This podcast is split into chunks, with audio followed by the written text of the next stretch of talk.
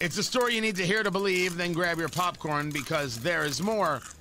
Now, this is the story of George Bush speaking in Shanksville, Pennsylvania, 20th anniversary of September 11th. And Bush's comments talking about growing evidence that the dangers to our country can not only come across borders, but from violence that gathers within. It was taken that he was making a connection between September 11th and January 6th, the Capitol riot. We got to get more into the Capitol riot. I will in a, in a little bit because there's some weird stuff that has gone on in terms of commentary. But I want you to hear what George Bush said the former president. Now I want you to, your thoughts on whether or not he was doing this, making this comparison.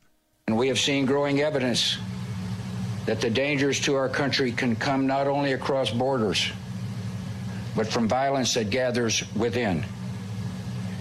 There is little cultural overlap between violent extremists abroad and violent extremists at home. But in their disdain for pluralism, in their disregard for human life, in their determination to defile national symbols. They are children of the same foul spirit, and it is our continuing duty to confront them. So people took this as he's clearly talking about January 6th. Look, it's possible. I think he's talking about uh, BLM and Antifa. Violent extremists at home, disdain for pluralism, dis- disregard for human life, defiling national symbols like tearing down statues and burning American flags. They are children of the same foul spirit. Is, is that my naivete? He said the words, I get to spin them as I choose. And I'm willing to bet you he engaged in the wordplay to start this conversation somewhere in him, he would have liked that to be the case. Now, maybe he knew exactly what he was saying and he's surprised that anybody has a question about it. But yes, people have a question about it. Without question, people have a question about it. But is, is this something that is, is supposed to so offend? Everybody is talking about it, including. Hello. Hey, President Trump, how are you? So interesting uh, that uh, Trump writes to watch former President Bush, who is responsible for getting us into the quicksand of the Middle East and then not winning, as he lectures us that terrorists on the right are a bigger problem than those from foreign countries that hate America and that are pouring into our country right now. If that is so, uh, Trump continued, why was he willing to spend trillions of dollars to be responsible for the death of perhaps millions of people? He shouldn't be lecturing us about anything. The World Trade Center came down on his watch. Bush led a failed and uninspiring presidency. He shouldn't be lecturing anybody. Well, if you want to blame Bush for September 11th, you're more than welcome to. I think that you're doing an absolutely um, horrific job when you when you do that. I think that's just flat out wrong. But he didn't say the right in that statement.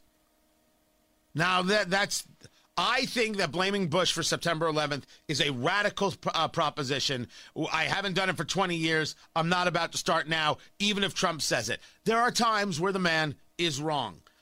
But this idea that he's going after the right, I think that there's a, a, a very rational point of view that says, whoa, whoa, whoa, whoa, whoa, whoa, what are you doing?